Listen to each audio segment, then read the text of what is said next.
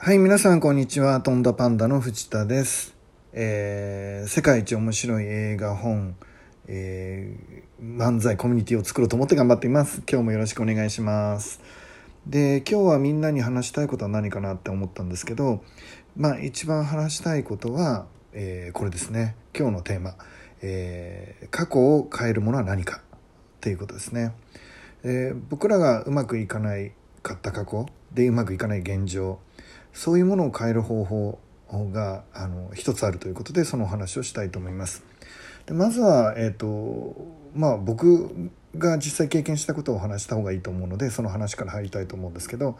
まあ、ご存知の方多いと思いますけど僕はもともと NTT で働いていました。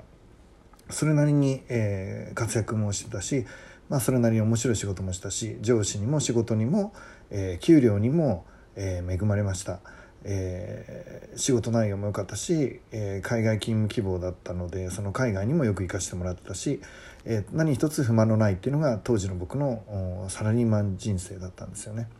で、えっと、いずれちょっと、あのーこのラジオでもですね、まあ、お話ししていきたいと思うんですが僕はあるきっかけを持って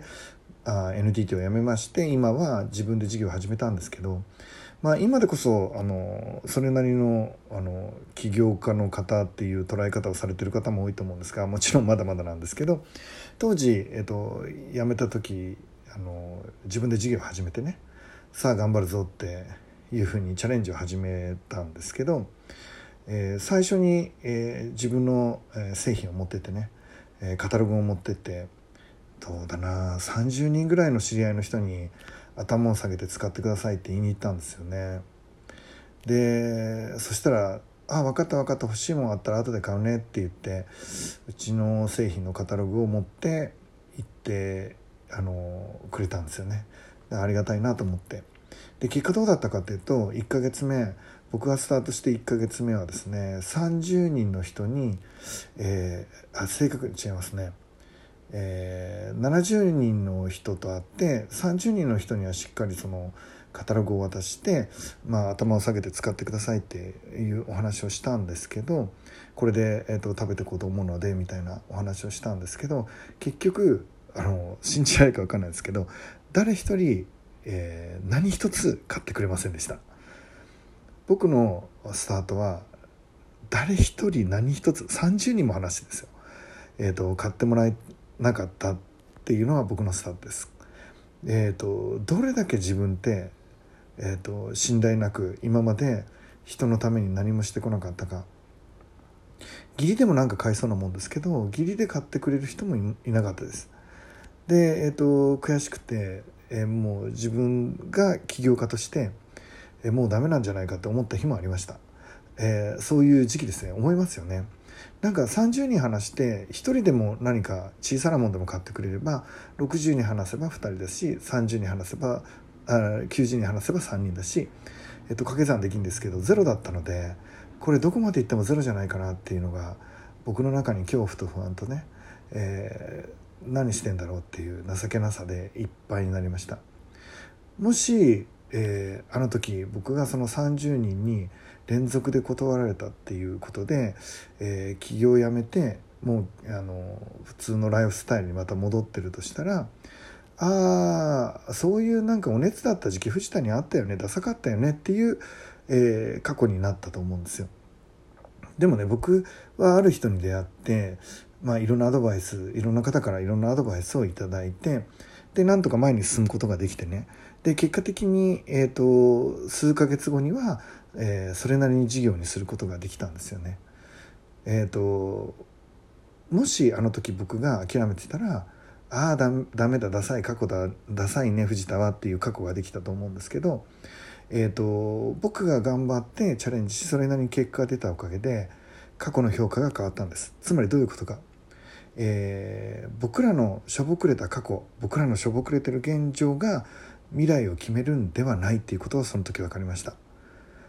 じゃあどうなのか。僕らが作る未来が過去の評価を変えるっていうのを学んだんです。えっ、と本来だったら隠したくなるような、えー僕が起業したという事実がありますよね。そのまま辞めてたら隠したくなるような事実が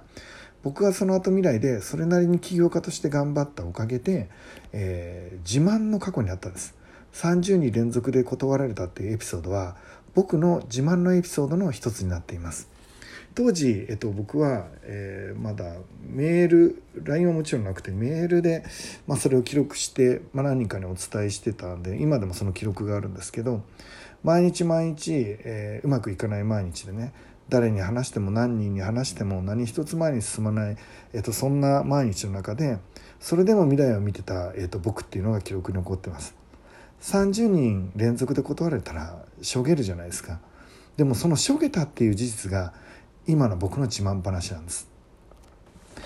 僕らの作る未来が過去の評価を変える。つまり過去を変えちゃうんです。えっ、ー、と今これを聞いてる人の中でも全然うまくいってない人いるよね。やりたいことがあるのになかなか動けないダサい自分にイライラしてる人もいるかもしれない。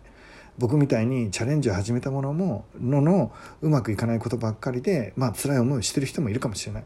でもその人に言いたい。今暗ければ暗いほどそのトンネルが真っ黒で長ければ長いほど、えーと、皆さんが作る未来が死ぬほど現在を明るくしてくれます。死ぬほどあなたの過去を光り輝かしてくれるんです。だから未来を作ろう。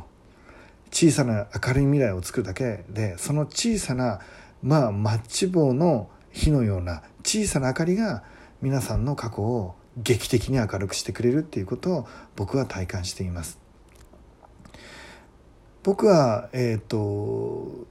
全国をご存知のように旅して回ってるわけですけど、えー、高知に行くとまあ当たり前ですけど坂本龍馬博物館っていうのが桂浜の横にあるんですけど、まあ、そこに行きます。でそこに行くとですね龍馬の駆け抜けた獣道っていうのが模型になってるんですね獣道ですよしかも脱藩した時の獣道です。えっ、と、脱藩って要は犯罪者に、当時で言うと犯罪者になった瞬間に犯罪者が駆け抜けた道っていうのが、まあ要は名所になってたり、えー、その模型になってたりするっていうことです。これなんでなんでしょう？そうですね。その時は犯罪者が駆け抜けた道ですけど、その後龍馬の作った未来、えーと、日本の歴史を変えるような大活躍があったので獣道さえ要は名所に変えてしまったということです。えーと、僕はそれを見るたびに震えます。僕はそれを感じるためにワクワクします。今、えーと、この部屋の中これを聞かれてる方でね、えーと、本当に、えー、辛い思いをされてる方悔しい思いをされてる方だからチャンスです。めっちゃめちゃ明るくなりますから。そしてそれが、えー、とその今しょぼくれていればしょぼくれてるほどその現在や過去があなたの武器になると信じてくださいっていうことですね。えー、ということで今日はえー、過去を変えるものは何かというお話をさせてもらいました、えー、過去を変えるものは、えー、未来しかない。未来によって過去の評価が変わるんだっていうことですね。皆さんのどんなにしょぼくれてる過去があったとしてもそれが未来を決めるんじゃない。一切関係ない。皆さんの作る未来が過去を物語にしていくっていうことです、えー、人生っていう冒険の旅をね今日からまたスタートできたらいいかなと思ってます、えー、それでは今日も一日皆さんにとって素敵な一日になるように祈っています。いってらっしゃい。